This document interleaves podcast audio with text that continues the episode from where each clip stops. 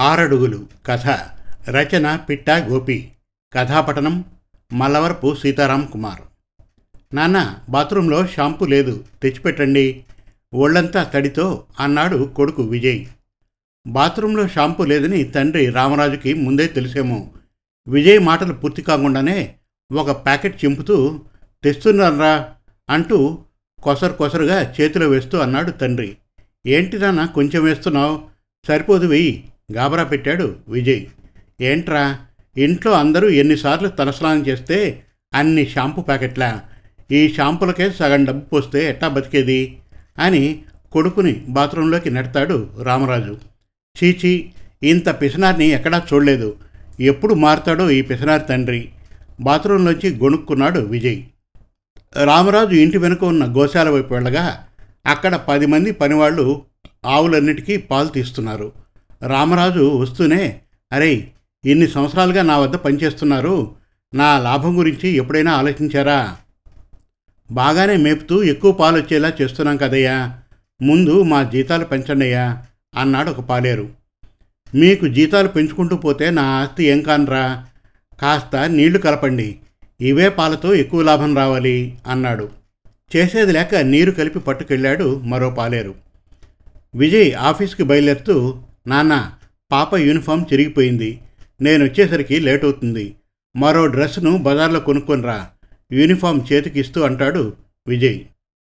చిరిగిపోతే కొత్తవి తీసుకోవడమేనా? ఇటు తే నేను కుట్టించుకు తెస్తా అంటూ తీసుకున్నాడు రామరాజు.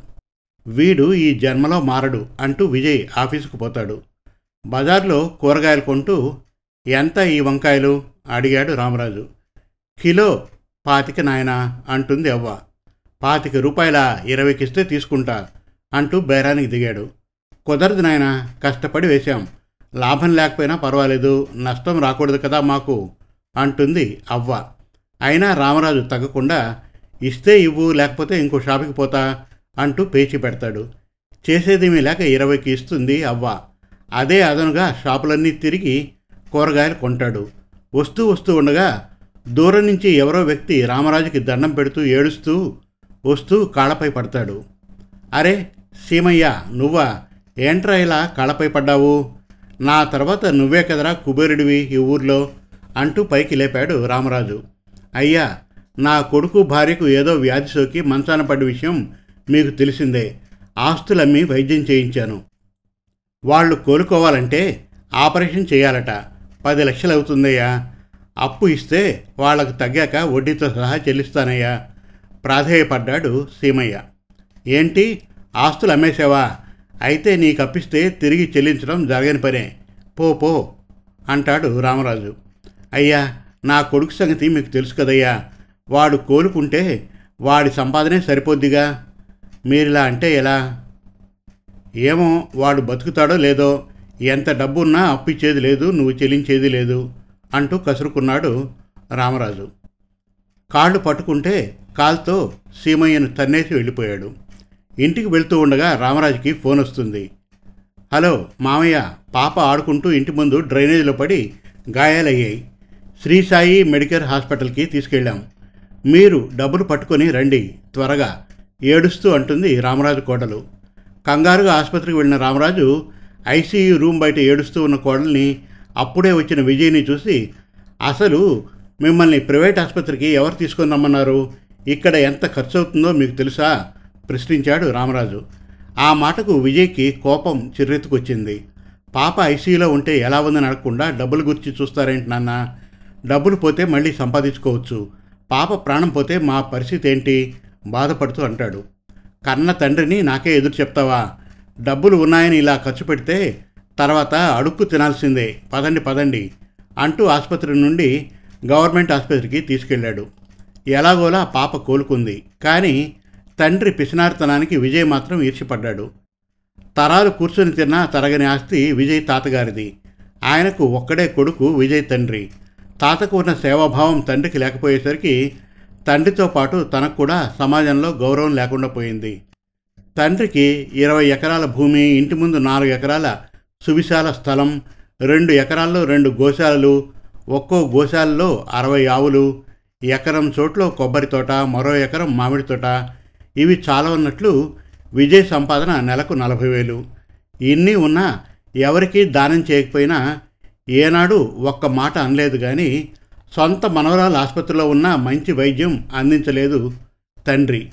పెంచి ఈ స్థాయిలో నిలబెట్టాడు కాబట్టి తండ్రిని ఏమీ అనలేకపోయాడు. అనడు కూడా. ఎందుకంటే రేపో మాపో పోయేవాడు. ఇన్నాళ్ళు భరించాం. పోయేటప్పుడు ప్రేమగా చూస్తే ఆనందంగా పోడా అని ఊరుకున్నాడు విజయ్. అనుకున్నట్లే రామరాజు మంచాన పడ్డాడు. చనిపోయే ఘడియలు ఉండడంతో ఇంటి బయట పాడుబడ్డ మంచంపై వేశారు.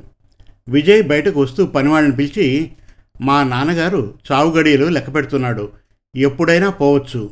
ముందు మా మామిడి తోటకు ఒకవైపు ఒక ఆరడుగుల గోతిని తవ్వండి. అన్నాడు. ఆ మాటకు పనివాళ్ళు ముసిముసి నవ్వులు నవ్వారు. ఆ నవ్వు విజయ్ చూడలేదు కానీ రామరాజు కళ్ళు వారిపై పడ్డాయి. వారి నవ్వుకు ఆయన బాధపడలేదు. వారికి జీతాలు పెంచనందుకు బాధపడ్డాడు.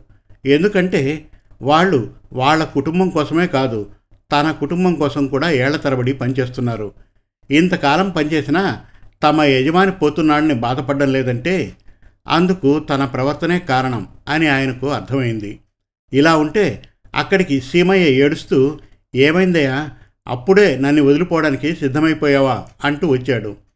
అరే సీమ నన్ను క్షమించరా? నీ భార్యాబిడ్డలు ఎలా ఉన్నారు? వాళ్ళు బాగానే ఉన్నారయ్యా. మీరేంటి ఇలా అయిపోయారు? ఏడుస్తూ అన్నాడు సీమయ్య. సీమ ఆస్తులు అంతస్తులు డబ్బు మోజులో మనుషుల్ని దూరం చేసుకున్నాను. చాలాసార్లు నువ్వు నన్ను కళ్ళు తెరిపించే పనులు చేసావు కానీ నేను మార్తేగా నీకంటే ఆస్తిపరుణ్ణైనా నీలాగా ఆస్తుల కంటే కుటుంబానికి సమాజానికి విలువ ఇవ్వలేకపోయాను. దాదాపు నలభై ఎకరాలకు అధిపతిని. కానీ నా కోసం నా కొడుకు ముందుగానే ఆరడుగుల గోతిని సిద్ధం చేశాడ్రా. వీలైతే నీ విలువైన సలహాలు సూచనలు నా కొడుక్కి ఇస్తూ వాడు మంచి దాన ధర్మాలు చేసేలా ప్రోత్సాహం ఇవ్వరా. ఇక నాకు మాటలు రావడం లేదు. మళ్ళీ చెప్తున్నాను. నీ పరిస్థితికి బాధపడకుండా డబ్బు కోసం నిన్ను కాలితో తన్నేసిన ధైర్యంగా ఎదుర్కోవడమే కాదు ఏమీ చేయకున్నా నా కోసం కన్నీరు పెట్టావు. చూడు ఓపిక ఉంటే మళ్ళీ క్షమించరా సీమ అని అనాల్ని ఉందిరా. క్షమించరా అంటూ కన్ను ముస్తాడు రామరాజు. రామరాజు ఇరవై ఎకరాల పొలం మధ్యలో మామిడి తోటకు గట్టి దగ్గర ఆరడుగుల గోతిలో ఖననం చేశారు కుటుంబ సభ్యులు. సమాప్తం. మరిన్ని చక్కటి తెలుగు కథల కోసం కవితల కోసం వెబ్ సిరీస్ కోసం మన తెలుగు కథలు డాట్ కామ్ విజిట్ చేయండి. Thank you.